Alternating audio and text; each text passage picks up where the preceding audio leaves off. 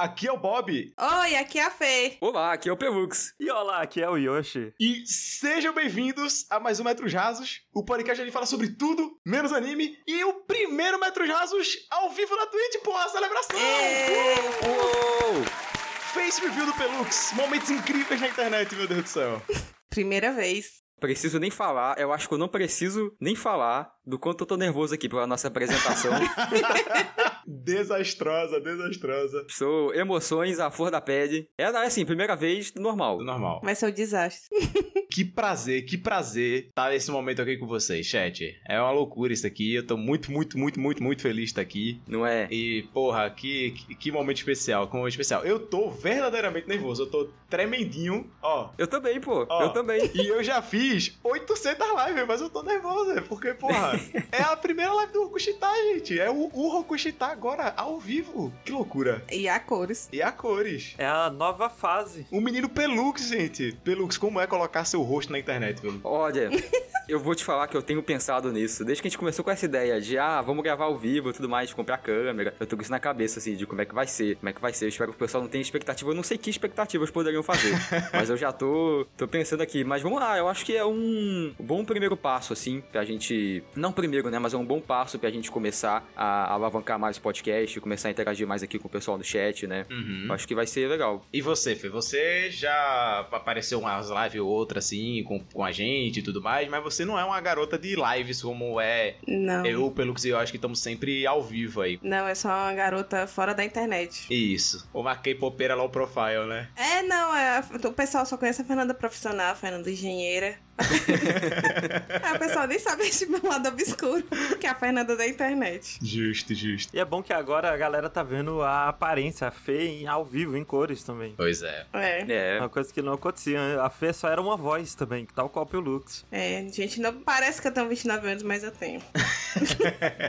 o pessoal não conseguia ver, ou assim, conseguia ver o rosto da Fê por fotos, pelo menos, né? Diferente do, do Pelux. E estamos aqui graças aos nossos queridíssimos apoiadores que vão lá todo mês apoiar a gente, seja no PicPay, seja no Apoia-se. E a gente aqui agradece em especial aqueles que apoiaram com valores acima de 15 reais, como fizeram os nossos queridíssimos Bruna Guena, o Yudi, um beijo Yudi, O Diego Batista, O Carlos Henrique. A Joyce Rodrigues, a mãe do Pelux. o Wesley Rodrigues, o Paulo Fernando. O Ciguei. E o Marcos Barbosa. Então, a esses queridíssimos, um obrigado muito especial. E se você aqui na live, ou você que está ouvindo a gente aí no, no Spotify, ou seja lá onde você estiver ouvindo, quiser apoiar a gente, é só você procurar a gente no PicPay, onde você procura por lojas como RKST Podcast, ou se você quiser apoiar a gente pelo Apoia-se, é só digitar apoia.se barra RKST Podcast, e com qualquer valor a partir de um real no Apoia-se ou dois reais no PicPay, você pode estar apoiando a gente. E você aqui na live tem o QR Code aí na sua tela, só jogar aí, você vê aí o Apoia-se e tá apoiando a gente. E é isso aí. Show? É, ver a gente, as pessoas já estão vendo, né? Vê a gente, as pessoas já estão vendo, já estamos nessa loucura já. Mas aí, meu povo, como é que foi essa semana de vocês aí? Eu quero logo avisar que eu tô com problema no meu apartamento. Eu cheguei do trabalho e estou sem água. eu estou morrendo, porque eu moro em Fortaleza e é o calor do cão. E é um, Calor do um cão. crime uma mulher chegar com calor e não poder tomar banho. Não, assim, É um crime. É, eu já aviso que se eu sumir é pra resolver esse problema, viu, gente? Mas eu volto. só estado de Juliette, desumano. Desumano, exatamente. A, a, a minha semana não foi muito boa, mas eu acho que o pessoal já deve saber e eu acho que eu prefiro não conversar sobre. Justo, justo, Não, justíssimo. tudo bem. E você, Pelux, como é que foi a sua semana? A minha, eu me preparei mentalmente pra esse momento. Pelo visto, não foi o suficiente, mas tamo aí. Eu acho que o que eu mais fiz de diferente essa semana foi que antes de ontem, eu acho, eu fui no dentista, porque eu tava com uma dor no dente, e eu descobri que meu primeiro siso tá nascendo. Olha que aí. loucura. Caraca, o Pelux é muito Meu Deus. novinho, gente. Eu tirei reais 4 cisos, já foi bem 10 anos. É, aí a gente tá vendo ainda. Eu, não, eu tenho que tirar radiografia, fazer muitas coisas, tem que tá vendo ainda se eu vou ter que tirar. Vamos ver como é que ele vai nascer, né? Mas eu acho que é isso, o mais diferenciado que eu fiz essa semana, além de ficar em casa aí. Sabe o que é o pior? É que dependendo, sem querer lhe preocupar, mas já lhe preocupando, dependendo da situação, você talvez tenha de, tipo, usar aparelho depois. Pra corrigir. Porque o siso, quando ele vai crescendo, ele vai fudendo sua cara dentária todinha. É, justo. Não, eu já. Giovanna mesmo teve de passar dois anos de aparelho por causa dos sisos. E ela arrancou os quatro de um- uma vez só, a coitada. Caraca, não, é, eu imagino que eu, eu. Eu sempre pensei que em algum momento eu teria que usar aparelho, porque, assim, não é nada muito preocupante, mas eu tenho os dentes meio tortinhos, eu não sei o que, o que isso poderia ter no futuro. Eu tenho, eu acho que eu já comentei em live, mas eu tenho um dente de leite ainda. Eu tenho um canino aqui na direita, em cima, que ele não desceu, o canino de verdade, sabe? E tá o de leite ainda, ele tá meio deitadinho, tá, tipo, tá meio mal formado. E algum dia eu vou ter que fazer alguma cirurgia pra talvez ter que usar o aparelho pra puxar, pra ajeitar os dentes. Vai ser um rolê isso ainda no futuro. Mas aí, tipo, o outro dente que tá embaixo, ele vai crescer? Ou ainda? Ainda ele pode crescer? É, ele tá é, em cima, no caso, é. Tá, ele tá aqui no- na radiografia, dá pra ver ele. Ah, tem outro, né? Doideira. Caralho, Caralho. parece perigoso isso, Flux. Parece bastante. Não tem o que que, fazer ainda? Cara, até tem, mas é o medo do, do preço que vai ser isso aí. Ah, A é. gente vai adiando, assim. Não, pior seria se no meu caso, por exemplo, eu tinha dois dentes de leite também, que não tinha dente pra substituir. Aham. Ah, o médico ligado, bateu é. a radiografia e não tinha dente. E aí o médico falou: não, até os 18 você fica com esses dentes de leite e aí depois você tira e coloca um implante. Aí minha mãe, ok. Aí passou os 16, 17, 18, 19.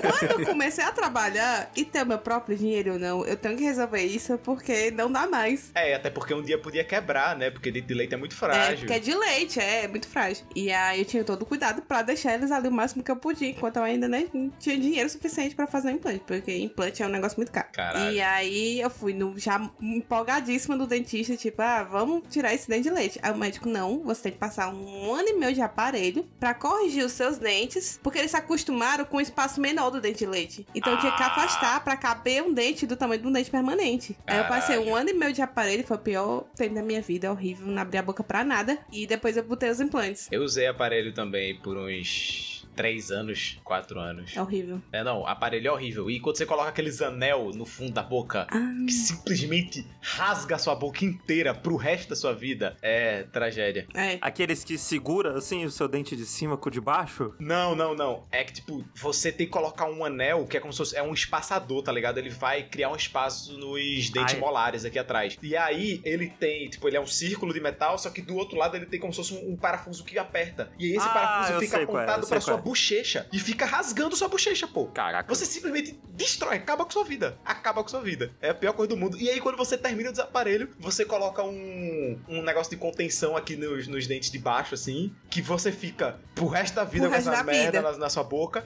E, tipo, os primeiros três meses é você rasgando sua língua falando qualquer coisa. Porque fica literalmente na pontinha da sua Fica- língua e fica rasgando. É isso que faz. É isso que faz. Rasga sua língua. E cria tártaro também. Né? Não. Que inferno. Só tragédia. Você tem que ir mais frequentemente ao dentista pra limpar, pra não criar tártaro. Exatamente. Mas bem, não é sobre problemas dentários que é esse, esse, esse podcast aqui. Esse podcast é sobre as coisas que a gente andou vendo nessas últimas semanas. E eu queria começar com você, Fernanda. O que é que você passou vendo nessas últimas semanas? Então, como eu falo em todo começo de podcast, eu- não o suficiente trabalhar, eu resolvi estudar. Uhum. Então tem dias que eu chego doida da vida.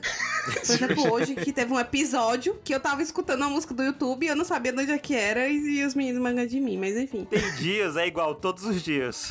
Todos os dias, é.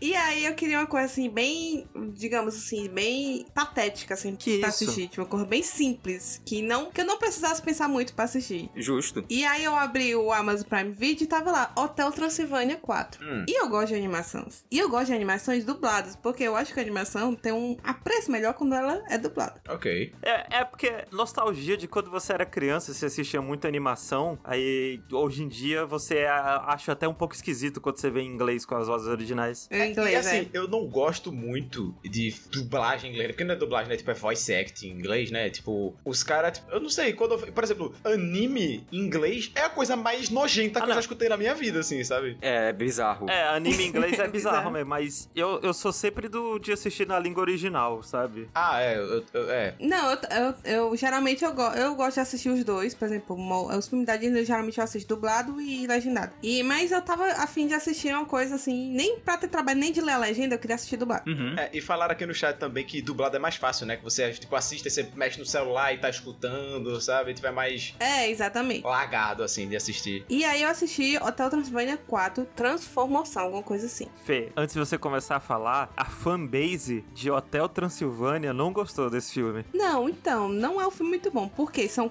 é o quarto filme da franquia. O primeiro até que é legal, né? Eu realmente acho o primeiro filme muito bom. Eu acho a animação dele muito boa, ele é muito energético, sabe? Os bonecos se mexem de um jeito muito engraçado. Uhum. Tem uma mensagem bonitinha e tudo mais. O Andy Sandberg, ele, ele manda muito bem. O Adam Sandler é o Adam Sandler, né? Pô, eu gosto bastante do Hotel Transilvânia 1 e o 2. O Adam Sandler, de fato, é o Adam Sandler, assim, contra isso. O, o terceiro eu, eu já, já era demais pra mim e o quarto eu, eu já, já saí disso. É, então, o primeiro e o segundo são muito bons. E o terceiro, assim, eu não acho. É mais ou menos assim, não é muito bom, não. E o quarto. Então, o que é a história, né? Pra quem não sabe. É basicamente a história de Castlevania, só que com humor.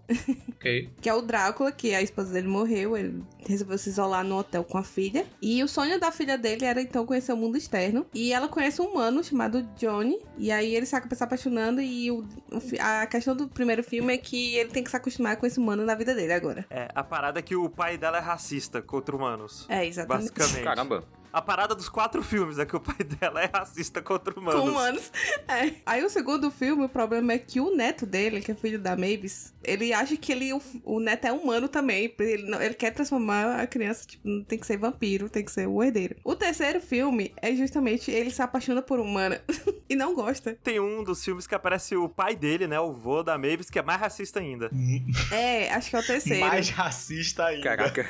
É que eles vão pro cruzeiro, aí nesse cruzeiro ele, ele conhece essa humana. E no quarto filme, a história é que o Johnny, ele acaba querendo se transformar em um monstro, né? porque o Drácula quer deixar o hotel, se aposentar e deixar o, o hotel pra filha dele e pro Johnny. Só que ele não gosta do jeito que o Johnny vai administrar as coisas. E aí ele usa a desculpa pra não magoar os sentimentos do menino, que só pode deixar pra monstros, né? O, o hotel. Hum. Aí o John, tá, e é esse o problema? Então eu vou virar monstro. E aí ele vai virar, arruma um jeito lá, um feitiço de virar monstro e acaba transformando todos os monstros em humanos, inclusive o Drácula. Não, eu só tô pensando que ele poderia ter pensado isso no primeiro filme, né? Porque, tipo, todo a, problemática da- do filme é o fato dele ser humano. Uhum. Então, se ele fizesse isso no primeiro filme e se tornasse um monstro, acabava todo o resto da né? Ele não pensou nisso no começo.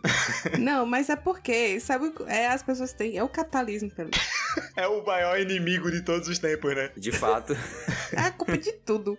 O, o Jonathan, né? O Johnny, no caso, que o design dele, ele é tipo um adolescente com a camiseta do Brasil. Ah, Mas não é do Brasil, é da Austrália. É da Austrália? Eu descobri outro dia que é da Nossa. Austrália. Eu fiquei muito triste. Que parece muito com a camiseta do Brasil. Sim, mas é por causa, por causa disso, que os uniformes da Austrália têm verde e amarelo também. É. É os uniformes oficiais. É Eu também achava que era do Brasil. Aí, mas eu descobri outro dia que era da Austrália e fiquei muito triste.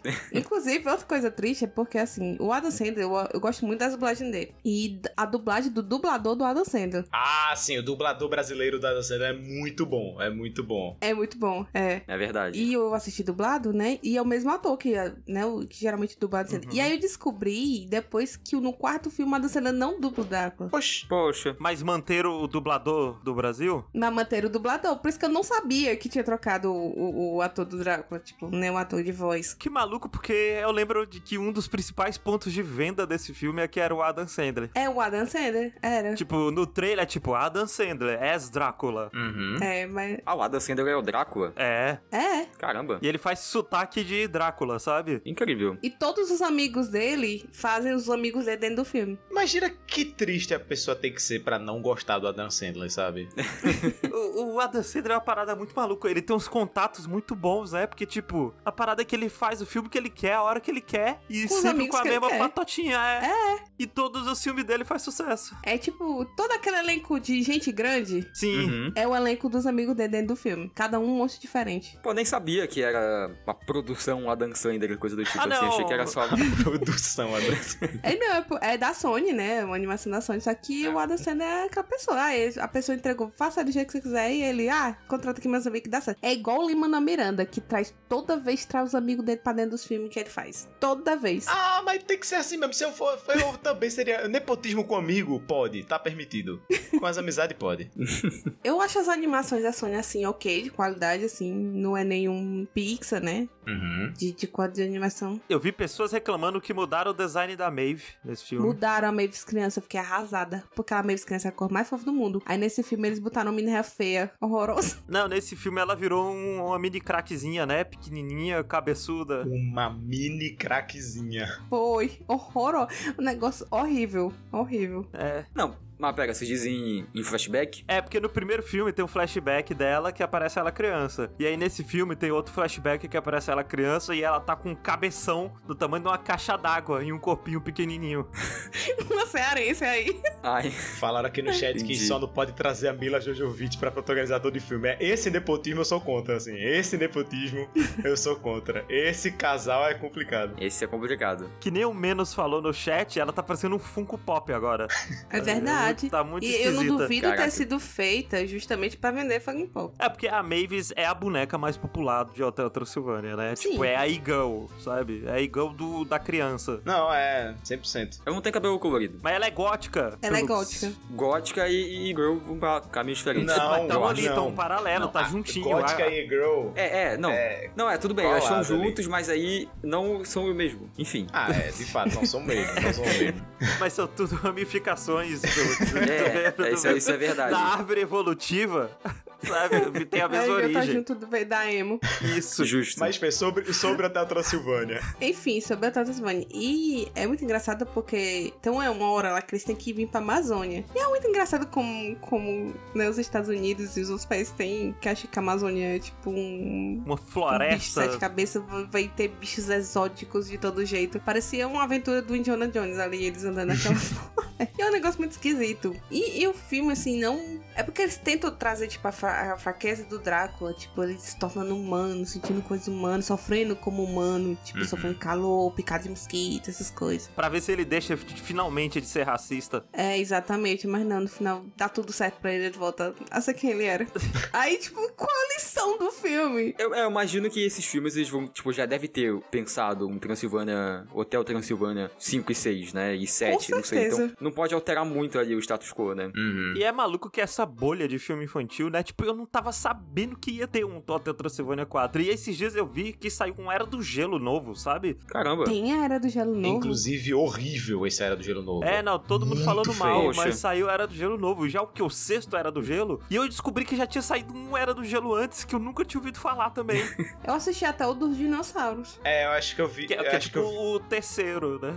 É o terceiro, quarto, por aí. é, eu acho que eu também vi até o quarto, é. Eu, eu acho que eu vi até aí também, o terceiro. Ah, é verdade. O Yuri falou, o, o Yuri Gnu falou aqui, ó, que esse Era do Gelo novo não é o da Blue Sky, porque a Disney matou a Blue Sky, né? Ficou com a IP do- Maldita Disney. e, enfim, foi um, tipo, uma outra galera que fez. Aí vai ver por isso que ficou tão feio, né? Inclusive, as Talvez. animações indicadas ao Oscar, tudo é da Disney. Não tem nem graça. Tem nem graça. Ah, sim. Porque a Disney, a Disney, a Disney sai, tá competindo com a Disney, tá competindo com a Disney, tá competindo com a Disney. Aí qual é a graça? A única coisa que eu quero é que ele Manuel ganhe o Oscar dele, mas eu não acho que essa música merecia. É, a gente devia botar We Don't Talk About Bruno. Dos Oruguitas. É. Ah, não foi o Don't Talk About Bruno que entrou na... Não. Que Foi doideira. Dos Oruguitas. Que esquisito. Que curioso. Mas eu acho que saiu até uma reportagem dele falando por que que ele escolheu Dois Oruguitas Foi, e não foi, o do é. Ah, ele escolheu. Foi. Hum. Mas eu não concordo. Mas é nesse assunto, você falou que é uma animação da Sony, né? Não é aquele É. mesmo estúdio que faz Aranha Verso e Família Mitchell contra as máquinas, né? Deve ser, tipo, equipes diferentes lá dentro, imagino. Deve ser É. equipe diferente. Ah, eu imagino. Eu imagino que não, porque é uma parada muito mais comercial, né? O Hotel Transilvânia. Não... é. É, não, e eles estão trabalhando lá no Across the Spider-Verse. Pois é. É, mas tirando, assim, uma coisinha ou outra engraçada do filme, assim, dublado, eu acho que as, as piadas em dublagem tava bem melhor, mas hum, é um filme besta, assim. As crianças vão se divertir, mas é legal. Ó, te falar que no TikTok tá rolando bastante fanart sexy do Frankenstein humano. Ai, nossa, Caraca. não. Deixar essa informação aqui. Incrível. Não. O que é curioso, porque a pessoa, então, ela realmente sente atração na entidade do Drácula desse filme, né? Não pelo fato de- dele físico, né? Como vampiro. É aquele personagem ali. Ah, sim, e é isso. sim, sim. Porque ele mesmo humano, a pessoa continua ali. Ou atrai um público novo, né? É, o Yuri Gnu comentou aqui no chat, é, vocês viram que a galera ficou decepcionada com o Homem Invisível, porque todo mundo achava que o Homem Invisível era gostoso. Exatamente. Ah, E aí, quando ele virou humano, ele não é gostoso, ele é um velho. Um cara barrigudo, horroroso. Eu falei, o velho do jeito como se o velho não pudesse ser gostoso. E o que é velho, né? A partir de quantos anos a pessoa deixa de ser. é, A pessoa passa a ser biologicamente impossível ser gostoso, assim? A partir de quantos anos? 25. De acordo com o TikTok, Eu tô a resposta, 25. Porra, eu tô fazendo 25 daqui a duas semanas. aproveita enquanto pode, Bob. Corre, é, correndo contra o tempo aqui. de acordo com o TikTok, é 27. Depois de 27, você já é velho. Acabou, é. Não, gente, Caraca. eu ainda não fiz 30, mas eu tô, a- tô agora andar com colírio dentro da bolsa. Remédio pra azia, remédio pra dor. É, tá desse jeito. E ainda nem chega nos 30. Eu tô começando a pagar o preço de não usar creme nenhum no meu corpo, como eu comentei em outro, em outro podcast aqui. Uhum. Que eu odeio passar creme, eu odeio essas coisas. Eu tô começando a sentir que, porra, eu tenho que passar. Tipo, meu pé tá começando a virar a própria pedra pomes, assim, o negócio, sabe? tipo, Quando o Bob anda, faz som de batida, né? Assim, da madeira. isso. É um taco batendo no chão. Tac, tac, tac. Tá nesse nível, assim. Pobre de Giovanna acordou de madrugada, mas é só o bobo levantando pra beber água. Não, o pior é que quando eu levanto, juro por Deus, mas é desde pequeno, quando eu levanto, todos os ossos do meu pé estralam. Não sou eu que estralo, é tudo estralando. É, é do Ah, meu pai, era assim também. Senhora. Eu levanto pra andar, é meu pé faz trac, trac, trac, trac, trac, trac, trac, trac. Juro por Deus, parece que ele tá desmontando assim. E eu não tenho controle sobre, é isso. Ele simplesmente instala. Não, do pé é curioso. Eu geralmente, tipo, as costas, o pescoço, o pescoço até eu forço, né? Geralmente, mas o É pé o pé. não é muito comum, não. É. Tipo, sozinho, assim, só se eu for lá e instalar. Enfim, Enfim, Hotel Transilvânia, Fê. Gostou? Enfim, gostei. Você quer alguma coisa assim, bem besta pra assistir, assista. Mas eu recomendo assistir o primeiro, não o quarto. Ok. Mas é isso. tá aí Hotel Transilvânia 4, na exclusivo da Amazon Prime, inclusive. Olha aí. Show.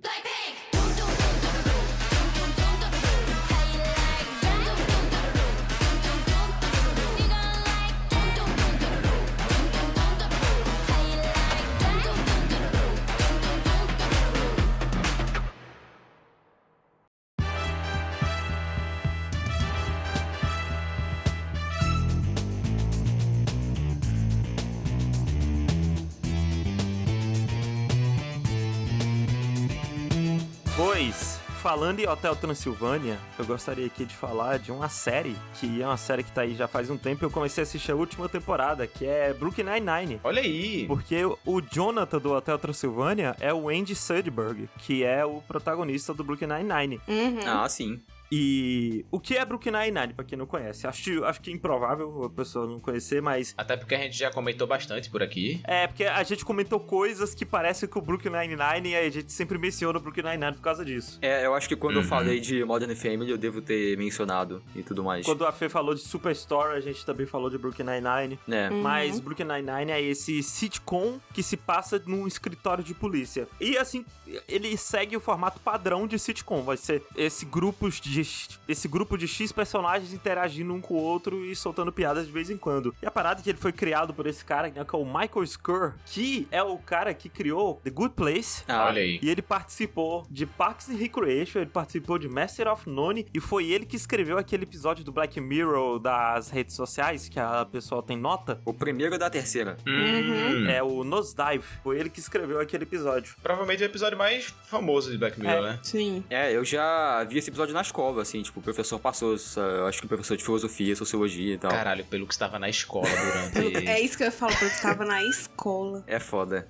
De fato é foda. E Brooklyn Nine-Nine a gente vai acompanhar esse núcleo de personagens, principalmente o personagem principal, o Dick Peralta, que a parada dele é que ele é tipo um, um detetive genial, só que ele é muito infantil, por assim dizer. Uhum. E a gente vai vendo o amadurecimento dele. E uma coisa que Brooklyn Nine-Nine sempre teve, uma coisa boa, é que ele sempre foi foi muito. Foi muito inclusivo, ele sempre foi, foi muito, é, por assim dizer, politicamente correto. E mesmo assim, ele sempre foi muito engraçado, sabe? Ele nunca precisou ser ofensivo em nenhum momento para poder fazer piada e coisas do tipo. Tanto que a gente até comentou, né, que tem aquela parada da Stephanie Beatriz, que ela fez a protagonista agora de Encanto, que quando Uhum. ela tava fazendo o casting pra série, quando ela tava se candidatando, eles chamaram a outra atriz que faz a Amy Santiago, que também é latina. E aí ela pegou, ela colocou na cabeça, ok, se já chamaram ela que é latina, não vou me chamar, porque não pode ter duas latinas numa série, né? Uhum. E aí ela ficou muito surpresa e muito feliz que chamaram ela também. Poxa, que legal. O... Não, e a Stephanie Beatriz tá, ó, decolando aí na carreira. Tá indo, indo e indo. E eu gosto muito dela, fico feliz por ela. Também, mas eu acho engraçado que eu imagino que o Brooklyn Nine-Nine deve ter ajudado ela a tá indo pelo mundo, as pessoas conhecerem ela, mas ela, ela tá indo por um caminho completamente diferente da personagem dela, né? No, do que você esperaria Sim, de, sim. ah, vi ela no Brooklyn Nine-Nine e vou chamar ela pra fazer tal papel. É bem diferente. Uhum. O que mostra que ela é uma atriz bem versátil, né? Assim,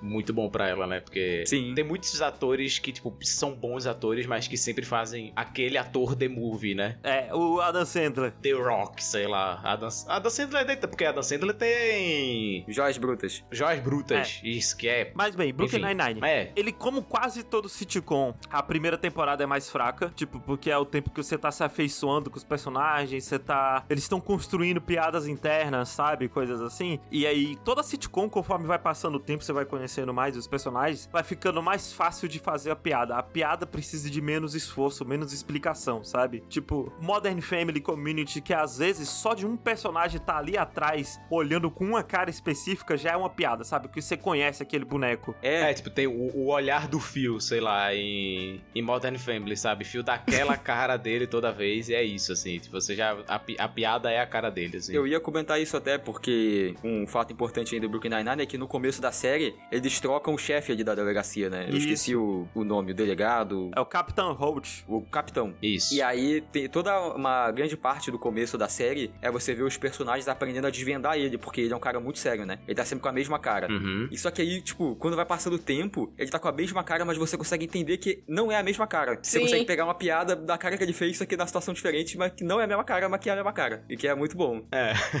o Caiusta comentou aqui no chat que parou de ver na terceira temporada porque ele até gostava, mas acabou cansando rápido. E eu não sei se foi o caso dele, mas eu não acho que Brooklyn Nine-Nine é uma série muito, é uma série muito boa de você fazer binge watching, assim. De você assistir todas as temporadas de uma vez. Brooklyn Nine-Nine, pra mim, era a sé- a série de ver no almoço. Eu vi um episódio por dia ali no almoço e fechou. Era isso, eu ia fazer outra coisa, sabe? e a Isso, parada do Brooklyn isso. Nine-Nine é que a qualidade dele varia muito entre episódio e episódio. É. Uhum. Tem um episódio que é aquele episódio do criminoso que ele não. que o Jake Peralta tem 24 horas pra descobrir ou provar ou fazer ele confessar. Não sei se vocês lembram desse episódio, que Uhum. eu acho que é um top 3 melhores episódios da série toda. Que, ó, é muito bom. E aí tem os outros episódios, tem um episódio com a Dina na sétima temporada que é muito ruim, sabe? É uma montanha russa muito grande, sim. Na sétima? Ah, é, a última que saiu foi a sétima, né? Não, a última que saiu foi a oitava. Rapaz. Caralho, então acho que eu não vi a oitava. É, porque a oitava, que é o, o que eu comecei a assistir agora, é a temporada que foi feita depois que começou a pandemia, né? E Uhum. aconteceu algumas coisas na história muito importantes antes dessa temporada. A primeira, uma delas, Covid, e a segunda foi o assassinato do George Floyd. E todo o, movimento do Black Lives Matter, sabe? Uhum. Uhum. Todo o movimento anti-polícia, porque Uhum. a polícia é um, um dos bandos de filho da puta, no geral, né? E aí, Sim. Uhum. Quer queira ou não, por melhor que eles tratem esse sistema, por mais que eles toquem nesse assunto, Brooklyn Nine-Nine é uma série sobre policiais, sabe? Fazendo coisas de policiais ali. É- esse- Esse lado podre da polícia é uma parada que tá muito gigante, ficou muito em voga, sabe? Sempre existiu, mas ficou muito em voga. E aí o Andy Sandberg tava falando que o Andy Sandberg, inclusive, que é um dos diretores de... É um dos diretores principais de lá, um dos, do- um dos homens grandes. Dos principais responsáveis, né? É, um dos principais eu, eu gosto dele, eu, eu gosto dele, assim, ele é, ele é um ator legal, ele parece uma pessoa legal também. Ele é bonito, eu acho ele muito bonito. Ele é bonito. Ele tem um filme que ele fez esse ano passado também, bem bonzinho, que é um filme desses de Dia da Marmota, assim, que ele fez ano passado. Esqueci o nome agora. Que ele fez com a mulher que faz. Sabe? Nossa, não. E é mó bom. Palm Springs, o Yuri disse. Eu sei, eu, eu sei qual é o filme. Isso não é um spoiler se falar. Não, porque. Não, porque aí. Não é no sabe. final? Só que, que, que, que você descobre? Assim, é no final. É, Eu acho que falar no final que é spoiler. Mas falar que. Não tem problema, não sei. Mas bem, Mas isso, Palm Springs. Palm Springs, o filme. E aí o Andy Sandberg ele falou, né? Tipo, porra, a gente não pode simplesmente deixar esse assunto por aí, sabe? E aí ele confirmou que seria a última temporada. Eu acho que já ia ser a última temporada, se eu não me engano. Mas aí ficou mais setado em, em pedra ainda. Pera, essa, essa sétima é a última e acabou? Não, a oitava é- ia ser a última já. Aí ela foi adiada por causa da pandemia e tudo mais. Ah, tá. tá. E aí, quando aconteceu esse negócio, a polícia surgiu mais problema ainda, porque eles tiveram que mudar roteiro, eles tiveram que mudar coisa, porque eles tinham que tocar nesse assunto. Eles não podiam deixar isso pra lá. Uhum. Entendi. E aí, isso vem o problema da oitava temporada, que a parada da oitava temporada é porque eles se viram nesse beco sem saída, onde eles tinham que comentar esse assunto, sabe? E Uhum. por mais que Brooklyn Nine-Nine ele, ele faça bem a parada de, na piada, tá sempre criticando o lado opressor, sabe? Ele nunca tá criticando a, a vítima. O oprimido. Isso, ele tá criticando, tipo, olha o quão ridículo é essa situação, essa situação que aconteceu na vida real. É tão absurda, é tão ridícula, que parece, é, é ridículo até pra gente que tá no sitcoms de comédia. Sim. E a oitava temporada, ela tem muito que comentar essas coisas. Então, várias piadas são em cima dessas coisas, são comentando essas coisas. E às vezes, de vez em quando, dá um ar meio que de palestra, sabe? Porque Hum, uhum. eu imagino que deve ser muito difícil você escrever comédia e tocar nesses assuntos sérios de uma maneira responsável e tudo mais. Uhum. E aí o que acontece nessa é porque é muito palestra, assim, é muito. É muito na cara, é pouco sutil o humor da a crítica na oitava temporada, no geral. É muita lacração. É. Porque a oitava temporada começa já com um- uma personagem falando meio que tipo, não, eu estou saindo da polícia porque a polícia é muito corrupta e é um movimento muito ruim. E ela olha pra câmera assim, ha, sabe? Uhum. E você ficou aí esses oito anos de temporada. E no- E só agora você percebeu isso? É, então, tem isso também, sabe? Mas eles comentam até isso, Pelux. Ah, ok. Mas isso também não foi também da mudança de, de streaming, não, porque eles eram da ABC, se eu não me Ah, engano. não, então, mas eles já tá várias temporadas, é. É, aconteceu acho que na quinta temporada essa mudança. Ah, tá. Já estão várias temporadas. Já tá assim, faz tempo. E, e, tipo, é triste. Tanto que você.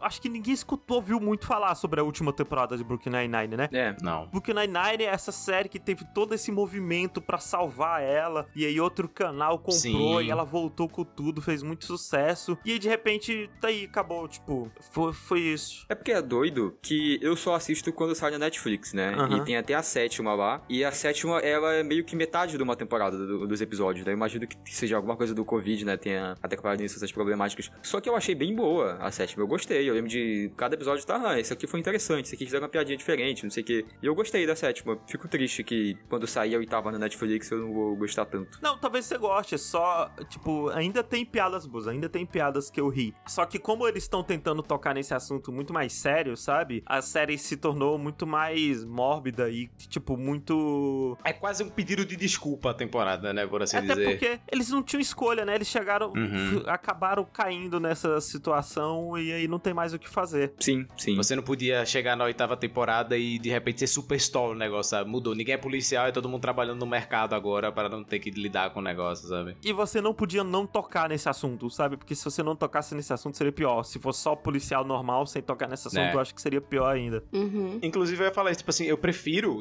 eu prefiro então que, tipo assim, essa temporada não seja tão boa, mas que eles façam esses comentários, façam essas- críticas e não deixem pa- simplesmente passar em branco, do que se eles tivessem feito e fingindo que nada aconteceu, Sim. sabe? Prefiro muito. E até, tipo, acho que faz mais sentido com a visão barra ideia que eu tinha de quem são essas pessoas que estavam envolvidas na série, sabe? Que são pessoas que pareciam pessoas, tipo, pra fintechs, né? Tipo, pessoas legais, né? E aí, tipo, enfim. Apesar de que vai, vai ter gente que pode vir aqui argumentar que, ah, não, se eles fossem mais legais, eles nem sequer começariam a fazer uma série sobre policiais. É, pois é. lá. Mas aí. Eu Aí acho é uma que questão muito mais. lá. É uma discussão muito maior, né? é, o buraco é muito mais embaixo. É. E o Sony comentou aqui no chat que não dá pra ser muito sutil criticando esse tipo de coisa. É, tem isso também, né? Porque não dá pra ser sutil. Porque até porque quando você é sutil, a pessoa não entende. Se, se tiver um grau, um milímetro de sutileza, a pessoa não entende o que tá sendo criticado, sabe? Uhum.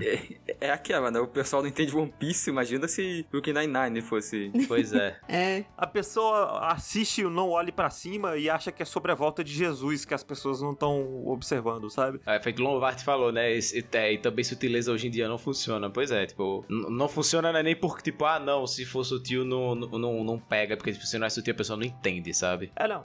E o Vitor comentou que eles já tocaram no assunto racismo e homofobia. Sim, teve, tiveram episódios específicos sobre isso, sabe? Sim, pô, tem um episódio do Terry lá que ele sofre É, racismo. é um bom episódio, inclusive. É, é incrível, assim, a maneira que eles tratam do assunto e tudo mais. E ele praticamente não é comédia. Não tem, acho que não tem quase nada de comédia nesse episódio. Sim, É. sim. E só que a parada é que era um episódio, né? Tipo, aqui e acolá. Uhum. A maioria dos episódios ainda era super leve, super besta, sabe? E coisas assim. Aí É. a parada dessa última temporada é que ela é sobre isso toda. Acho que também teve outros episódios também de assédio também. Sim, sim. Te- Teve um episódio sobre a uma das personagens é, se descobrindo bissexual e tudo mais. Uhum. É verdade, isso não é nem só um episódio, né? Tipo, a partir desse episódio, ela tem todo um arco, assim, todo um, tipo, uma, uma side story, de um negócio que fica de lado que tá, Uhum. vai crescendo. Agora, fazendo. Eu tenho, eu tenho uma crítica pra fazer sobre a série, assim. Hum, manda. É que na série, o Andy, ele fica sem barba.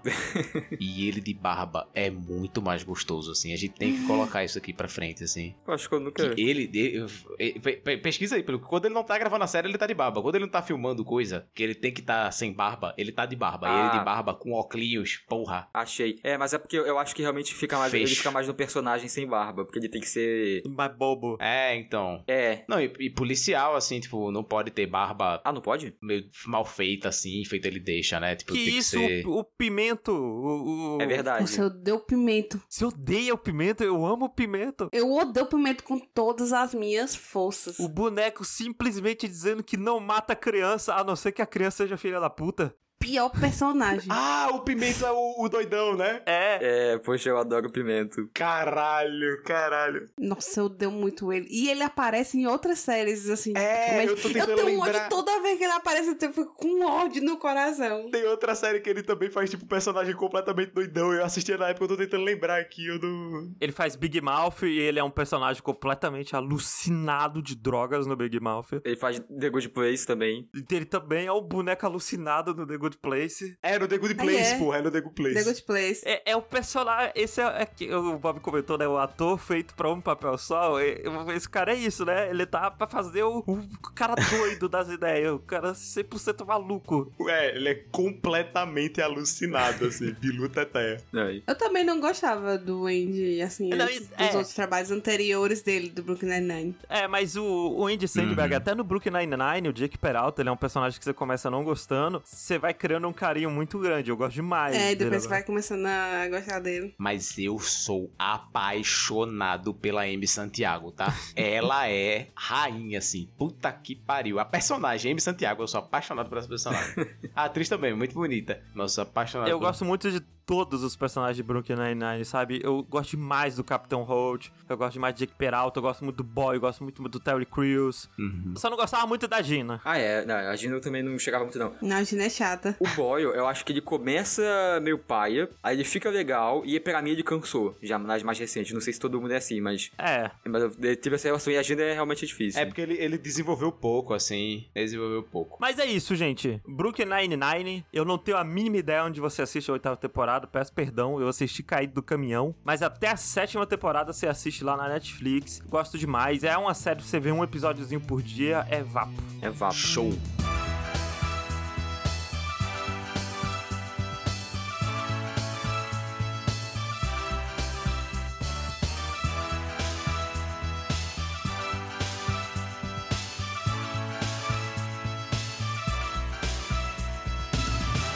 Falando então em policiais e delegacia de polícia e, e detetives, eu assisti algo que também está na Netflix, Uhum. que é recente até, eu acho que é dessa semana ou da semana passada, que chama Murderville, Vila do Assassinato. Que de cara, assim, que você pensa nela, quando você começa a ver ela, ela parece ser uma série policial, igual você tá acostumado, de aquele formatinho de um monstro da semana, né? Toda semana vai ter um assassinato e os detetives e os policiais têm que descobrir quem foi o assassino. Só que essa série tem um twist, o protagonista interpretado pelo Will Arnett, que eu acho que ele é meio difícil de você ver um papel que ele foi ator, né? Mas eu lembro muito dele, que eu acho que o papel mais conhecido dele é a voz do Batman Lego. Ok. E pelo que eu pesquisei, ele é mais conhecido por voice acting, assim, e coisa do tipo, né? Ele é um detetive e todo episódio, toda semana, todo assassinato que acontece, né? Ele tem um parceiro novo pra ajudar ele nessa investigação. E o parceiro novo dele. Hum, ele é o Bojack também, falou a Tantu aqui, ó. Olha, Vapo. Já, já gosto. Olha aí. E esse parceiro novo dele é sempre uma pessoa diferente, é uma celebridade diferente, assim, é uma personalidade da TV, da internet, do, do que seja, do, do cinema, que não tem uma cópia do roteiro. Esse que é o twist dele. Então toda vez que vai começar, tem o episódio normal, tipo, começa uma ceninha de desenvol- desenvolvimento e relacionamento do protagonista com um pessoalzinho da delegacia, tipo, ele tá saindo de um divórcio de um casamento que durou 17 anos, né, com a chefe da delegacia, então tem sempre umas piadinhas envolvendo isso, é sempre muito leve, né, é muito pra cima, não tem nada, ah, o divórcio, é sempre umas piadas muito besta, mas aí entra a pessoa perdida, né, por exemplo, o primeiro episódio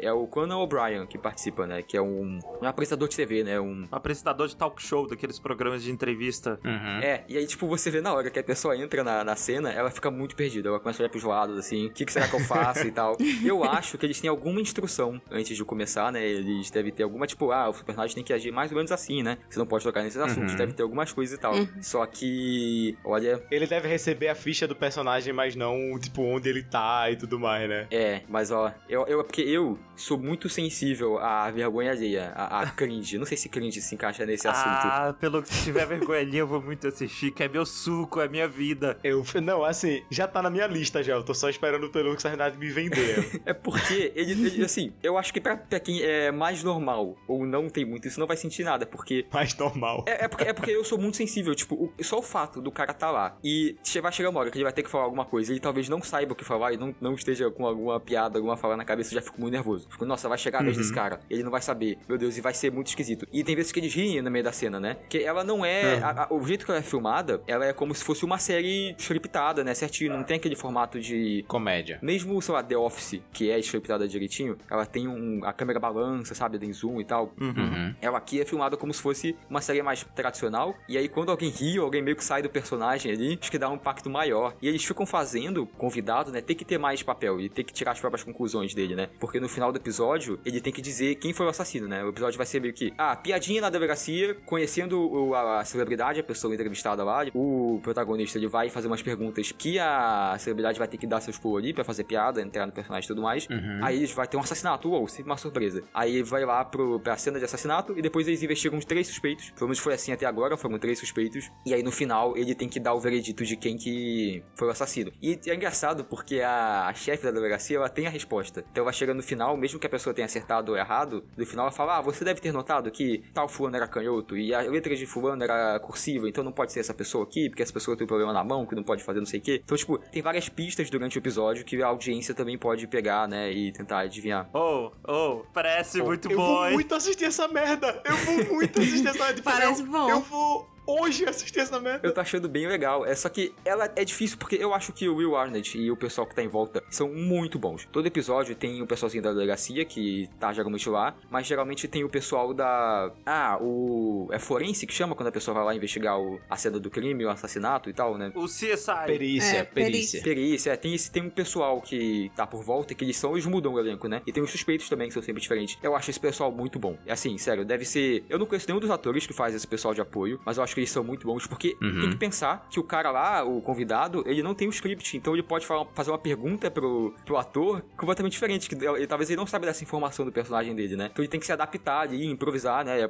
100% uma série de improviso. E os personagens em volta aí, o Will Arnett, ficam jogando coisas pra eles fazerem que é pra complicar mais a situação deles ainda. Tipo, no primeiro episódio do Conan O'Brien, eles estão numa lanchonete e eles têm que pedir uma parada, porque senão a atendente é uma suspeita, né? Do, que vai atender eles na lanchonete. E eles têm que pedir alguma coisa, senão ela não pode ficar parada sem trabalhar, né? Então eles pedem um sanduíche mega apimentado e o Conan O'Brien tem que fazer as perguntas então quanto ele come o sanduíche apimentado. Eu imagino que não seja tão apimentado assim, porque o, o cara lá entorna de pimenta o sanduíche dele, né? Meu Deus. Mas mesmo assim dá uma situação muito bizarra. Tem um episódio, que é o terceiro, que é com o. Não sei pronunciar o nome dele certo, mas é o Kumai Nanjiani, que ele faz Eternos, ele faz o Kingo, né? Que é o. Ah, sim. Ah, eu adoro ele. Eu acho que por enquanto foi o melhor, apesar de que ele tem um problema, eu não sei se era a intenção dele, mas ele não consegue, em vários momentos ele não consegue seguir aquela regra de teatro de tipo, alguém te dá uma sugestão, você segue e improvisa nessa sugestão, sabe? É, é, yes and, Ah, né? sim. É, ele várias vezes ele nega, ele fala, não, não quero fazer isso, eu não vou te dar essa informação e, e tudo mais. Só que eu, de algum jeito, o o Will Arnett consegue dar a volta, assim, e fazer a cena ficar engraçada. E eu acho que fica Às legal. vezes é bom trazer um elemento caótico desse, assim, tipo... É, não, e, e várias vezes eles jogam de volta, né? Porque, como eu falei, eles sempre fazem alguma parada pro convidado falar mais e tudo mais, só que ele consegue vai e joga de volta pro Will Will Arnett. E ele tem que se virar. Por exemplo, tem esse episódio do. terceiro episódio do Kumail, que o Will Arnett vai fazer uma voz na consciência dele. Então ele vai, tipo, zoa ele um pouco falando de como se fosse a voz na consciência dele. Aí o Kumail fala: Não, mas eu não sou assim, né? Eu, eu tenho o sotaque do Paquistão. Então você tem que fazer a voz da consciência como se fosse do Paquistão, mas sem ser racista. E aí o cara tá lá, o, o ator que tá junto, ele fala: oh, Boa sorte aí e tal. E aí ele inventa lá que ele tá fazendo um sotaque britânico, porque ele nasceu no Paquistão, mas ele se mudou pra Inglaterra quando ele tinha 3 anos. Então tem sotaque britânico. Caralho. Eu vi essa cena, eu vi essa cena sem contexto, eu nem sabia de onde era, e é incrível, incrível. é, então, é. Tipo, Caralho. Tipo, gera momentos muito bons e tal. Não, a proposta dessa cena, eu já tô querendo rir, eu nem vi essa merda, pô. Vai, vai tomar no cu. Só uma parada que eu falei, eu sou muito sensível pra cringe. E quando eu tô vendo essa série, eu me sinto, tipo, no, no meio da selva, sabe? tipo. Ela goste, por favor.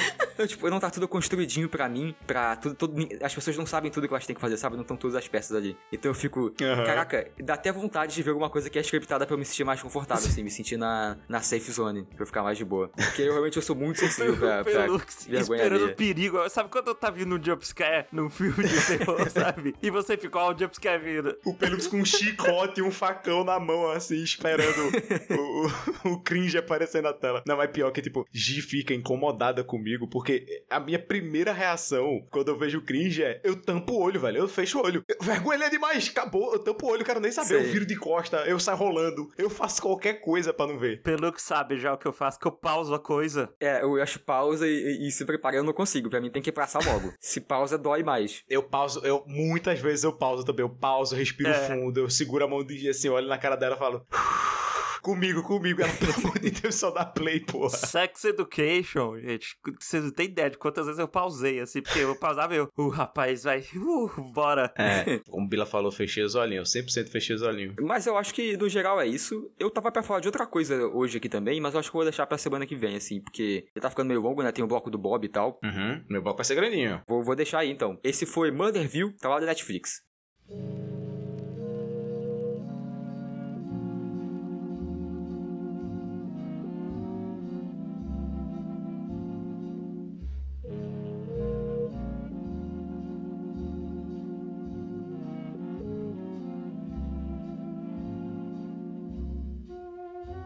Então, eu vou falar aqui de uma trilogia não, que não é trilogia. Não tem nada. Os três, as três coisas não tem nada a ver uma com a outra. Hum. Mas é uma trilogia. Você, você tem que seguir comigo aqui. Vai falar de Star Wars Episódio 8. Vai falar de Aladdin. Que não, não, não. filme tudo com o pôster azul e vermelho. Isso. Mas não, ó. Eu já tava procurando alguma coisa pra assistir. E aí a gente esbarrou na HBO em objetos cortantes, né? Sharp Obje Objects. Já ouvi falar muito bem disso aí. Muito bom, já li o livro também. Né? Foi uma das melhores séries de, de 2018, né? Baseada num livro, como, como Fê comentou. E, assim, é protagonizada pela Amy Adams, né? Que eu adoro a Amy Adams, ela é perfeita. Muito boa. Principalmente também quando ela tá fazendo o personagem doida da cabeça, né? Porque essa é a cena da Amy Adams. Amy Adams conhecida por interpretar Lois Lane nos filmes do Zack Splinter. Isso, e também ela fez a Encantada no filme Encantada. Ela lá, ela é a Encantada do filme Encantada. Pô, gente, ela fez A Chegada, pô, que deve ser um dos melhores filmes aí. Sim, que é tipo, um dos melhores filmes da, da história. A gente tá falando dos papéis importantes dela. Pelo... ah, tá. Então ela fez a. Ela fez uma aviadora em Uma Noite no Museu. Pronto, é o papel. O primeiro papel Caralho, que eu lembro dela, assim, do que ter visto. Boa, Pelux. Caralho, isso, isso é cinema, porra. Olha, olha onde o cara foi buscar. Esses são os, os três papéis mais importantes dela. Isso. isso é que eu não lembro. Isso. Ela é alguma figura histórica, né, do museu, mas eu não lembro quem ela era. Eu lembro que ela era uma aviadora. A Amy Adams é a figura histórica. ela mesmo. Ela deve ser aquela primeira mulher a dar a volta no, no Atlântico, sei lá, no, no mundo. Alguma brisa dessa, assim. Eu lembro que era alguma coisa dessa, assim. Enfim, não é sobre uma noite no museu. Não é sobre a noite no museu. Infelizmente. Infelizmente. É sobre objetos cortantes. Por enquanto, sobre objetos cortantes, né? Que, como eu tava dizendo, é um filme que é protagonizado pela Amy Adams. É um filme? É um filme, não, perdão. Ah, tá. É uma série protagonizada pela Amy Adams e é dirigida pelo mesmo cara que fez Clube de Compra Dallas e fez Big Little Lies também, que é outra série que a galera gosta muito. Nunca assisti nenhum dos dois. É, nem eu. Então, Clube de Compra Dallas é bom, quer dizer, apesar de que, tipo, na época eu gostei muito, só que hoje em dia a ideia de ter um homem protagonizando uma mulher trans é meio. mesmo que o Jared Leto tenha ganho o Oscar com esse personagem dele, ainda assim, né? Enfim. É. E bem, o que, que se trata, né? Objetos cortantes. A gente vai acompanhar essa personagem da Adams, né? Que ela é uma jornalista e ela foi chamada pra. Ela é convocada, obrigada a ir pra sua cidade natal pra investigar um possível serial killer na cidade dela, né? Que uma menina tinha desa- desaparecido e meio que tipo assim, um mês depois, outra menina vai e desaparece. E ela tá indo pra cidade natal. O negócio é que ela odeia a mãe dela. A relação dela com a mãe dela é simplesmente uma desgraça. E essa cidade natal dela é uma cidade de tipo 10 mil habitantes, então é impossível ela ir pra essa cidade sem que a mãe dela saiba que ela esteja nessa cidade e tudo mais. Então, tipo, ela vai ter que conviver com a mãe dela, ainda mais porque a mãe dela é. A gente descobre que ela é, tipo, uma grande figura na cidade, né? Porque essa cidade, ela meio que. A economia dessa cidade vem de uma fazenda de porcos que tem. E a, família que é dona dessa fazenda de porcos é a família dessa, dessa protagonista, né? Uhum. Ela tá lá, ela tá investigando isso. E logo se confirma que é sim um serial killer. A- Uma menina tinha sido morta, né? E tinha encontrado o corpo, outra tava só desaparecida. E ambas teve o mesmo modus operandi, assim, de morte, né? Tipo, todos os dentes foram arrancados e tudo mais. Meu Deus. Então, muito provavelmente era um serial killer. E. Bom, incrível essa porra dessa série. É, co- como é série de suspense, eu não posso falar muito, né? Mas a gente vai ver a relação dela se desenvolvendo com a cidade, com o passado dela, porque ela perdeu uma irmã também, né? Quando ela era criança, ela- a irmã dela morreu doente, assim, não foi um assassinato como as outras, morreu doente. Mas, tipo assim, essa casa traz muitas memórias pra ela, né? Da irmã e tudo mais. A relação com a mãe dela é muito gatilhante. E a gente sabe que ela tá aí, tipo, ela é alcoólatra. O chefe dela comenta sobre, ah, você tá bem da cabeça, acho que você indo pra lá vai ser bem com você, pra que você não tenha outra crise, outro episódio. Então, ao que parece, ela tem, tipo, crises depressivas e coisas do tipo, né? E ela tá nessa cidade, tem várias coisas que estão gatilhando ela ali, ma- mas ela tá muito querendo saber o que é que aconteceu com essas meninas, né? Tipo, quem é o culpado com essas meninas aí, que ela, ela acaba meio que não só escrevendo, né? Não só trabalhando como jornalista, mas quase que trabalhando como uma detetive, né? Ela tá ali como um jornalismo investigativo e tá realmente investigando e tentando tirar suas conclusões do caso e trocando informações com o detetive, afins. E essa série é baseada no livro que é da mesma autora do Gone Girl, Garota Exemplar. Sim. Que eu e o Pelux falamos no podcast. É verdade. Olha aí. Isso. Foi, foi. E eu posso dizer que a série é bem fiel ao livro. É praticamente Sim. o livro transcrito. E, assim, tem umas pequenas mudanças, principalmente no final, assim, mas. Porque, tipo assim, o final. O final da série meio que acaba um pouquinho antes do final do livro, por assim dizer. Isso, é. Ela, tipo, deixa o final um pouquinho mais aberto comparado ao livro. Mas é isso. Perguntaram aqui no chat: é de medo, Bob? Não, não é de medo, não. Você não fica com medo por, por ela, não. Assim, é, é muito mais investigativo mesmo, assim. Você tá. Mas tem muito gatilhos na série. Tem, tem. Muitos. Obrigado, Fê, por lembrar que é, é- é bom frisar aqui que é uma série que fala e comenta e é muito sobre depressão, é sobre tendências suicidas e relacionamentos abusivos, né? Tanto relacionamentos amorosos quanto relacionamentos familiares abusivos. Então, assim, é uma série que dá bastante gatilho nesse sentido. Mas se você não se afeta com isso, se você não é sensível a isso, eu recomendo demais, assim. Demais. É, tipo, excelente. Todo mundo nessa série tá atuando para um senhor caralho. Muito. A edição é muito boa, tipo, a fotografia é putaria, assim, tipo, é, é- é tudo perfeito, assim. HBO, séries da HBO, A trilha sonora também é muito a boa. trilha sonora é muito boa. É assim, é, é sacanagem total, assim, a série. Você assiste a série pensando, caralho, que putaria é essa que eu tô assistindo? Assim, que, que sacanagem é essa aqui que eu tô assistindo? Pô, isso aqui é bom demais. É bom demais pra ser verdade. É incrível que eu ouço muito isso de quase todas as séries da HBO, né? Tipo, eu nunca Sim. assinei, nunca tive, nunca vi essas séries da HBO, mas eu penso que no dia que eu assinar, eu vou ter só série incrível pra ver. Eu fico muito ansioso. Sim. É foda. O meu problema com a série da HBO é porque as séries são todas super tensas, super pesadas, assim, É. super É a minha complexas. impressão também de fora. É, então. Mas Objetos Cortantes é uma série que já terminou. Por ser baseada no livro, ela acaba ali bonitinho. São nove ou são oito episódios só. Então, tipo assim, é uma série que você consegue ver numa semana, se você quiser, assim, né? Você vê um episódio por dia, assim, você consegue terminar praticamente em uma semana. Então, tipo, é, é, é muito bom. É muito bom. Recomendo demais. É, olha, o Talibor aqui falou. Eu sou 100% assim. Depois de HBO Max, só assisto ela. Então, é, é muito bom. Eu, eu tenho porque o pacote da TV a cabo aqui de casa dá direito a HBO. Ah, E aí, porra, pô, aí é bom. bom Eu demais. só tenho impressão que não vale ficar de fora, né? Não, não assinei. Que não vale ficar assinando full Showtime, sabe? Parece que, ah, lançou uma série, você vai ver, ou faz igual eu, espero lançar várias e assistir direto. Tipo, eles não tem um catálogo o tempo todo ali? Ah, não. Ah, eles tá- estão É. sempre atualizando, estão sempre lançando coisa. Até sempre temporada nova, por exemplo, tá saindo Euforia agora, sabe? Então, mas aí geralmente é, tipo uma série saindo assim, né? Porque o Netflix é bombardeio, assim, de, É. de coisa diferente o tempo todo, pra todos os gostos e tal. É porque o o que sai no catálogo do aplicativo, né, da HBO, é o que tá passando na TV, né? E aí, tipo, eles não têm vários programas estreando ao mesmo tempo, né? É. Porque se preocupa em TV, por exemplo, sai todo domingo porque é o mesmo horário que sai na TV também o episódio, sabe? Ah, sim, então, sim. tipo, É. é meio que por isso assim. E a Thalia comentou ali, eles têm um cartoon também. É. Bacana. Tudo que é da Warner tá no HBO Plus, né? Então, tipo, tem, sei lá, Duna que saiu agora, tem lá no HBO, Matrix tá lá, sabe? Tipo, enfim, Ah, sim. é, é top. Tava em preço promocional, né? Assim que a HBO Max chegou no Brasil, tava em preço bem bom, assim, tava melhor do que o da Netflix, inclusive. Ah, E, e tava rolando altas promoções, tipo, ah, se você assina tal plano de internet, você ganha HBO Max. Se você tem conta no Mercado Livre, você ganha HBO Max, sabe? Uhum. Um monte de coisa assim. É. Pô, vou ver isso aí depois. Eu acho que o HBO Max tá, tá mais barato, o HBO Max, do que o plano médio da Netflix. Não é mais barato que o Tá. plano mais básico, mas é mais barato que o plano secundário da Netflix. Enfim, é, é vapo. E aí, por que, que eu tô falando que é que é uma trilogia maluca? Vamos pro segundo filme, que é. Eu gostaria de falar do segundo filme, sendo que o primeiro nem foi um filme, foi uma série.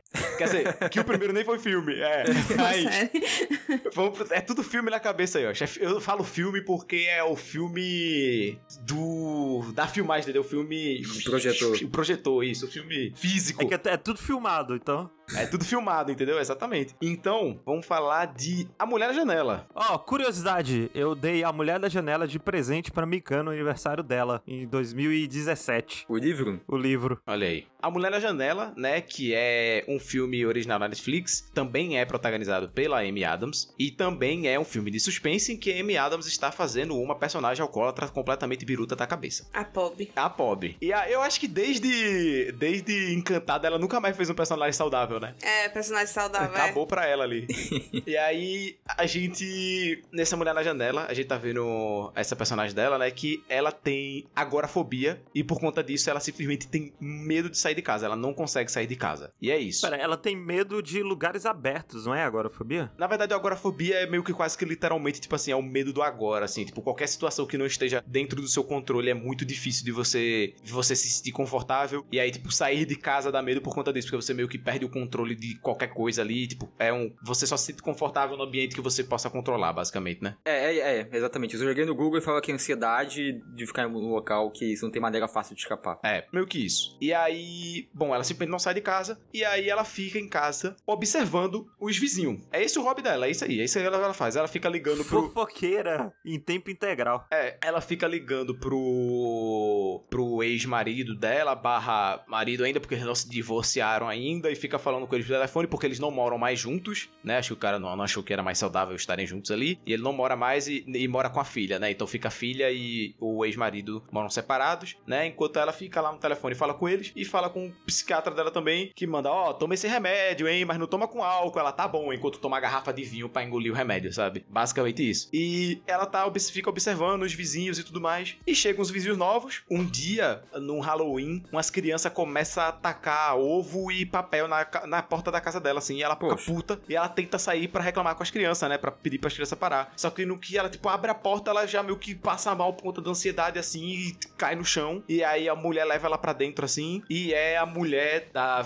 A vizinha, né? Tipo, a, a mulher do, do, do cara lá da frente. Aham. Ela fala, ah, não, não sei o que, ah, eu conheci seu filho, porque quando eles se mudaram, o filho dela foi lá entregar, tipo, uns, um presentinho, assim, tipo, ah, a gente é o seu novo vizinho, muito prazer te conhecer, não sei o que, que lá. E elas trocam uma, uma ideia ali e depois vai embora, assim, foi um dia muito tranquilo, a mulher, tipo, conversa legal e vai embora. E aí que ela, um dia olhando na janela, vê essa mulher sendo assassinada. A Amy Adams vê a mulher sendo assassinada na janela. E ela, caralho, liga pra polícia, e aí a polícia quando chega lá fala, não, não tem, é, n- n- não teve corpo nenhum não, e inclusive ela tá muito vivinha aqui, ó, essa aqui é a senhora, sei lá, o sobrenome do vizinho, eu esqueci o nome, nome vou dizer que é, sei lá, Cláudia. Aqui, Dona Cláudia tá aqui. E aí mostra a Dona Cláudia, só que Dona Cláudia é outra mulher, não é a mulher que ela conheceu. Ih, rapaz. Mais um da série e filmes onde a gente não sabe se a personagem principal, que coincidentemente é uma mulher, é louca ou está acontecendo coisas erradas mesmo. Isso. Exatamente. E aí ela fica, ok, é, tem caroço nesse angu aqui, eu vou provar que essa mulher não é a mulher que eu conheci, não. Só que a galera tá toda tipo, minha senhora, você mistura remédio com cachaça e não pode. Você toma alcatrão, mel e limão com tarja preta, não vai bater legal. E ela não quer saber. E fica nessa, e aí fica nessa de, tipo, tentar descobrir, ela tentando descobrir que ela viu foi real, não foi, o que é isso, o que é aquilo. Então, o filme da Emily Blunt parece muito com esse daí. Tem um filme que é idêntico a isso daí. É porque não, não é- não é uma premissa super original, né? Tipo. Sim. Né, mas É. tem um filme, só que eu acho que o protagonista é um cara que ele fica de castigo, e aí a mãe dele corta o cabo do Xbox dele, aí ele fica preso dentro de casa, e ele começa a olhar os vizinhos e vê um assassinato. Ah, É, tem a garota do trem, o CJ falou, que é muito bom, inclusive, a garota do trem, que também é meio que a proposta um pouquinho parecida. Ah, é esse da Emily Blunt, né? É. É esse? É, é, É, é, é, é. Emily Blunt mesmo. E o Sony falou, né? Aconteceu, eu tava doidão o filme. É, é isso, assim. É basicamente isso. E aí, beleza, vi esse filme muito bom, recomendo. Tá na Netflix aí pra você assistir. É um filme legal, me, me, me deixou preso nele o tempo todo. A Amy Adams, uma puta de uma atriz. E beleza. Ah, eu já sei qual é o próximo filme. Eu acho que eu também já sei. Não é um filme, né? É uma série agora. É uma trilogia de duas séries e um filme. Que é A Vizinha da Mulher da Janela.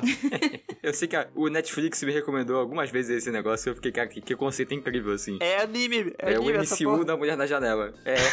E é, a- é a mulher Good Place, não é? É. Sim, é ela. Uhum. Um fato engraçado sobre a Kristen Bell é que ela fez o parto de duas crianças em Fortaleza. Caralho. É sério? Nossa. Sério. que, que Ela aleatório. mesma conta essa história.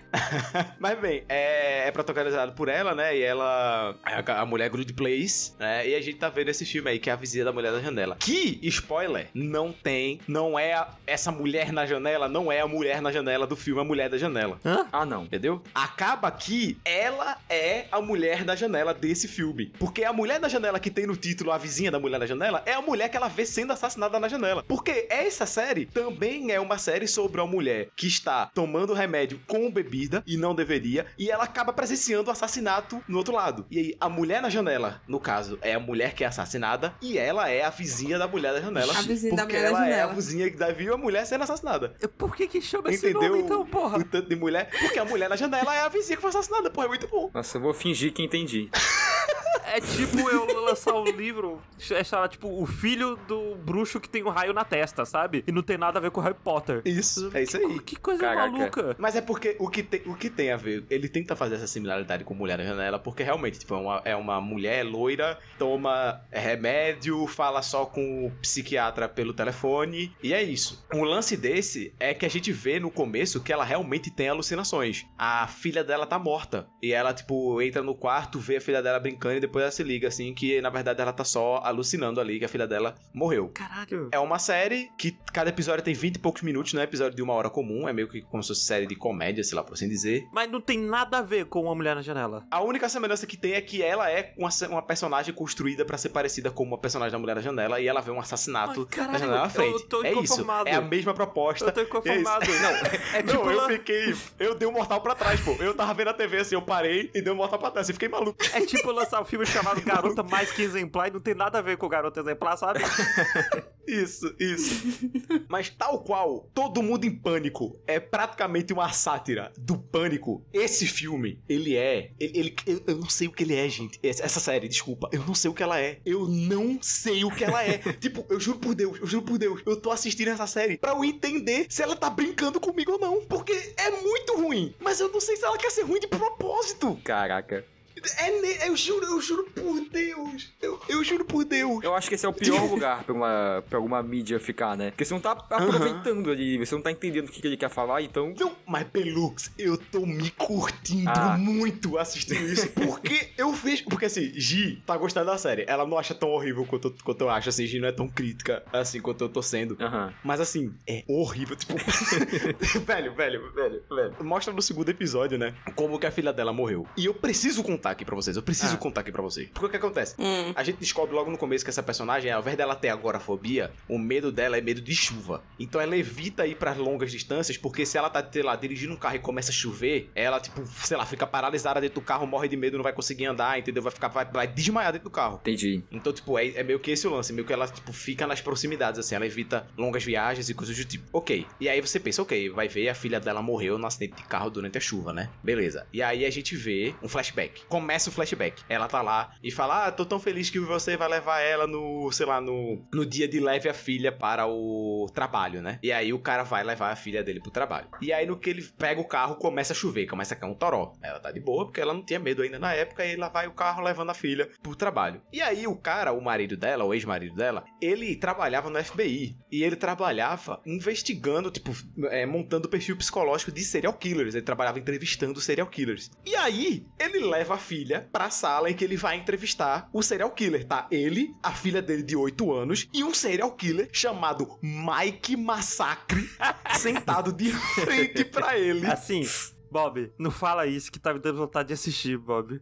Não, não, não. E aí ele tá lá conversando com o cara. E aí o chefe dele chega na porta assim e fala: Ô, eu tenho que falar contigo. E aí ele sai da sala com o Mike Massacre desalgemado e deixa a filha dele na sala. E no momento que ele sai da sala, a porta fecha. E que porta é essa numa delegacia de polícia em que ela tranca pro lado de fora e não pro lado de dentro? e eles não conseguem entrar na sala. E aí o Mike Massacre mata a filha dele. Não é dentro da possível, Bob. É de comédia. É de comédia, Eu Bob. juro por Deus, eu juro por Deus. É de comédia, eu isso não tem como. Não por tem Deus. possível Não. isso ser sério. Ai, ai. Quando isso aconteceu, eu, eu dei uma pirueta pra jogar a cama pra cima. Peguei um revólver comecei a dar tiro assim. Eu fiquei maluco. Maluco, maluco. Nem Venom, nem Venom faria uma coisa dessa, Bob. Velho, é sério, é sério, é sério. Meu Deus, Ai, meu. Deus, meu Deus, meu Deus, meu Deus. Ah, isso, que isso aconteceu, eu simplesmente perdi, pô. Eu, eu, eu senti, a, a- sei lá, o meu cérebro atrofiou, assim. Eu fiquei tipo, biro teteia na cama, assim. Eu não sei, cara. Eu simplesmente não sei. Não, é, assim, agora eu acho que eu tenho certeza. Na verdade, não tenho certeza, não. Acho que piorou a minha dúvida se é ruim mesmo ou se é uma paródia. Mas a partir daí, pelo menos, isso não leva mais nada a sério, né? Então, o negócio Ó, é que, tipo ó, assim, eu não quis. Quando você pesquisa que a vizinha da mulher na janela, tá aqui, ó, gêneros, humor, humor ácido, mistério. Para, para!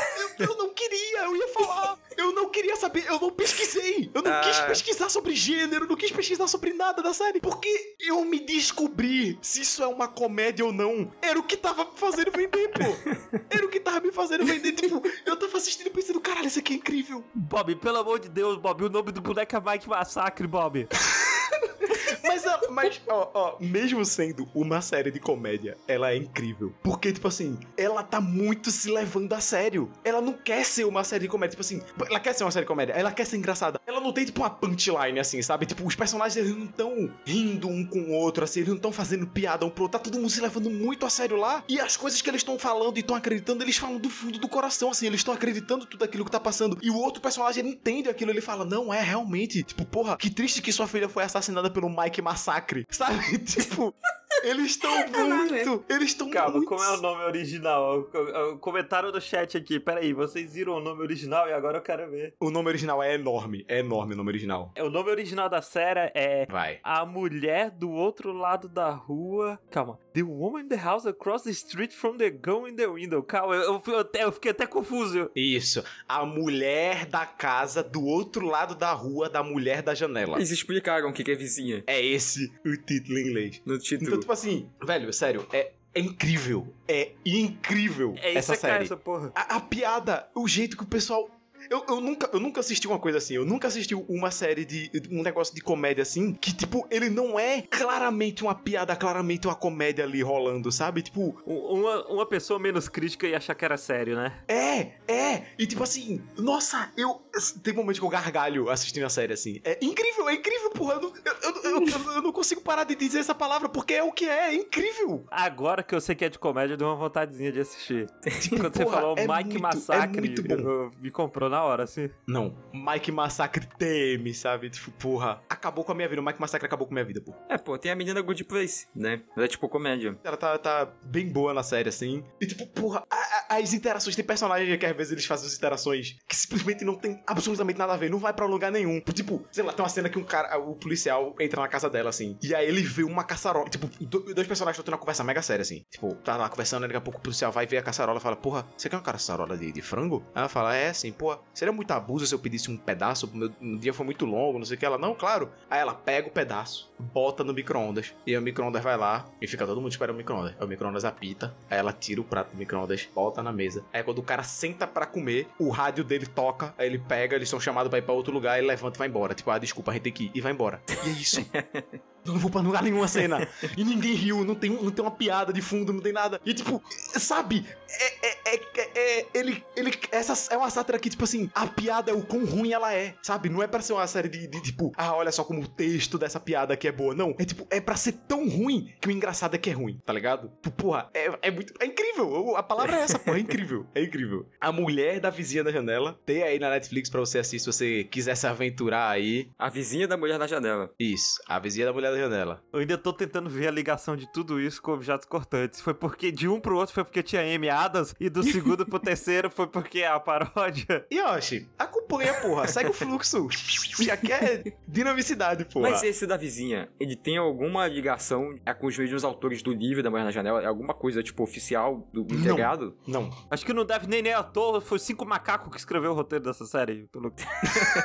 Colocaram eles uma máquina de escrever no meio. Cara, que, que Isso, doideira. deixaram dois macacos com tempo infinito na máquina de escrever e não saiu, tipo, Hamlet, né? Saiu essa merda aí, sabe? Porra, sério, é muito Botaram a bom. inteligência artificial pra ler todos os livros de- com o mesmo Isso. gênero, né, desse, de Isso, é pessoas isso, doidas Fê. que bebem e saiu isso daí. Caralho, é isso, é isso! Fê matou, Fê matou a pau, É. Fê quebrou a charada. É isso, velho. Porra, sério, é muito bom. É muito bom.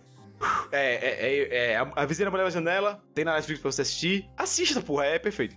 Mas bem, com isso, chegamos a mais um final de Um Metro e Rasos. Uou. Muito obrigado vocês que assistiram até aqui. Muito obrigado vocês que ficaram aqui no chat até agora, porra. Muito, muito obrigado. A gente, a gente tava com a expectativa de, sei lá, ter 20. umas 20 pessoas aqui assistindo a gente. Sei lá, a gente ia estar muito feliz. A gente tem, tipo, 40, tem hora que tinha 50, 60 pessoas assistindo a gente. Então, porra, muito obrigado a todo mundo que tá aqui, de verdade. A gente tá muito feliz. E você que está ouvindo a gente no, no, no podcast, agora você sabe, toda quinta-feira, às 6 e meia, a gente vai estar online na Twitch e se a gente não tiver, a gente vai avisar no Twitter. E aí você segue a gente no Twitter pra ficar sempre sabendo quando é que vai ter live, quando é que não vai ter. Pra você ver aqui ao vivo, ficar com esse calor humano aqui, ó, trocar ideia com o pessoal no chat. Todo mundo conversando, todo mundo bonito, todo mundo mandando ideias aqui pra gente. Ver o rosto do Pelux. Ver o rosto do Pelux, o, o chapeuzinho do Pikachu do Pelux lá atrás. É verdade. Foi revelado. Você tá ouvindo essa versão gravada, né? Corre pra Twitch pra descobrir aí como é que é. Já tá no, no Zeitgeist. Isso.